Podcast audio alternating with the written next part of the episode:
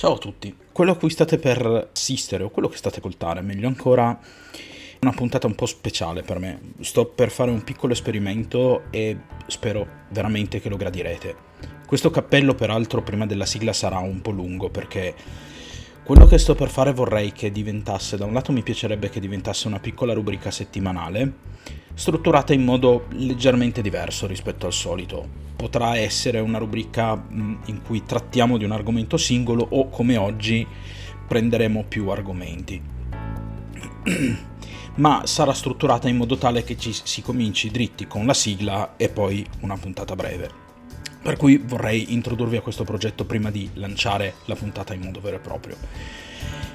Ed è esattamente quello che ho fatto. Su cosa ci sarà nella puntata? Beh, questo ovviamente non ve lo spoiler, tanto state per ascoltarla e vi porterà via, tutto sommato, mi auguro e credo, poco tempo. Quindi benvenuti in questa nuova rubrica che sarà intitolata La pausa tattica e spero che vi piaccia.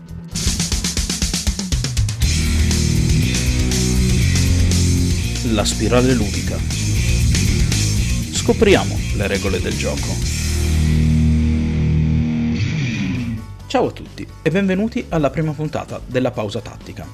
Oggi parliamo di industria videoludica, che è in un periodo di particolare fermento.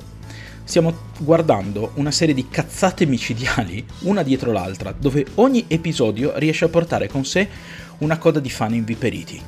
Cavoli, e Amazon aveva detto ci sarebbero voluti, voluti anni per la seconda stagione di The Rings of Power. In primis c'è stato il caso di Bayonetta 3 contro Elena Taylor, che sembra finalmente essersi esaurito. Per chi non se lo ricordasse, la doppiatrice ha accusato Platinum Games di averle fatto un'offerta ai limiti dello scandaloso, cosa che poi peraltro è risultata falsa, dopo neanche due giorni, e, fece, e ha fatto infuriare i fan. Oltretutto lei voleva che boicottassero il gioco, donando la somma destinata proprio a Bayonetta a enti, benefic- a enti di beneficenza che proponeva lei, tra i quali però è risultato esserci anche un'associazione anti-abortista, cosa che è riuscita a far incazzare i progressisti. Insomma, sono intervenuti tutti e si sono incazzati tutti contro di lei. Tranne Naughty Dog, che ci ha tenuto a ringraziarla per l'idea per The Last of Us parte terza. C'è stato poi un articolo di Kotaku che accusava Final Fantasy XVI di essere troppo bianco il problema sarebbe appunto nel fatto che tutti i personaggi del gioco siano di razza caucasica. Yoshida ha risposto che il concept del gioco sarebbe ispirato all'Europa medievale e che volevano creare qualcosa che avesse una collocazione geografica precisa e isolata, e non globale. Dati i limiti geografici, tecnologici e geopolitici di quel mondo, sarebbe stato inverosimile avere la stessa eterogeneità che esiste nel mondo moderno, e, te- e loro ci tenevano molto alla coerenza mica sono i Marvel Studios. Peraltro, parlando proprio di far infuriare i fan, Blizzard ha voluto ostentare la propria maestria in materia attraverso una polemica sulla gestione delle microtransazioni nel suo nuovo Overwatch, Overwatch 2. Ad Halloween, infatti, sono usciti con l'evento dei pacchetti di skin e di cosmetici a prezzi assurdi, mettendo come ricompensa invece per, per l'evento cose di scarsissimo interesse. Questo peraltro è andato a fare il paio con le skin già presenti nel gioco offerte a costi piuttosto alti. In aggiunta, oltretutto, un utente ha fatto un calcolo e ha scoperto che per ottenere gli oggetti cosmetici di Overwatch 1, il primo, che non c'è più, servono più di 10.000 dollari, arrivando così a far rimpiangere le lootbox cosa che comunque Blizzard è riuscita a mettere in Diablo Immortal, portando così la ditta in una posizione di primato per la quantità di pratiche dannose contro il consumatore consecutive. I legali di Epic hanno intentato causa per concorrenza sleale.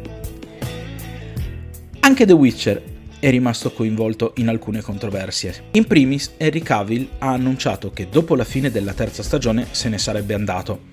Il motivo sarebbe da ricercarsi nel fatto che nelle condizioni poste dall'autore ci fosse la fedeltà alle opere originali, mentre a quanto pare gli autori della serie addirittura deridessero i romanzi. Ricapitoliamo un attimo, Harry. Ti hanno chiesto di essere il protagonista di una saga fantasy medievale est europea, tu per poter partecipare a questo progetto hai richiesto la fedeltà al materiale originale. Io fossi con te un po' però mi incazzerei col mio agente perché sono tante tre stagioni per, ne- ter- per tenerti nascosto che lavoravi per Netflix. E in ultimo parliamo ancora di The Witcher. Pare infatti che sia in lavorazione un remake, ma che sarà adattato alle sensibilità moderne questa cosa è successa anche con il remake di Fable da parte di Microsoft e quello di Splinter Cell da parte di Ubisoft. La dicitura però è scomparsa completamente dall'annuncio del remake di The Witcher. Beh, questo almeno ci indica che in CD Projekt Red gli annunci li legge anche il reparto contabile. E questo è tutto, signori. Questa era la prima puntata della pausa tattica, dove si cerca di prendere un po' con leggerezza le notizie della settimana che ci fanno incazzare o magari si prende un tema e si cerca di trattarlo ridendoci sopra un, po'. Spero di essere riuscito a strappare qualche sorriso, spero che l'idea vi piaccia. Eh, pubblicizzerò questa roba su Instagram. Mi raccomando, andatemi a seguire su Instagram, andatemi a segu- seguitemi anche su Telegram. Anche su Telegram, peraltro, potete commentare. E Seguitemi soprattutto sulla piattaforma su cui mi state ascoltando se ancora non lo fate e condividete questa puntata, se vi è piaciuta, con i vostri amici. Se proprio in qualche modo vi piace quello che faccio, sotto in descrizione vi, fa- vi lascio il link di Coffee così potete fare una piccola donazione, io ve ne sarò davvero molto molto grato. Detto questo, beh, spero abbiate apprezzato questo piccolo esperimento e ci sentiamo con la puntata di mercoledì. Ciao a tutti!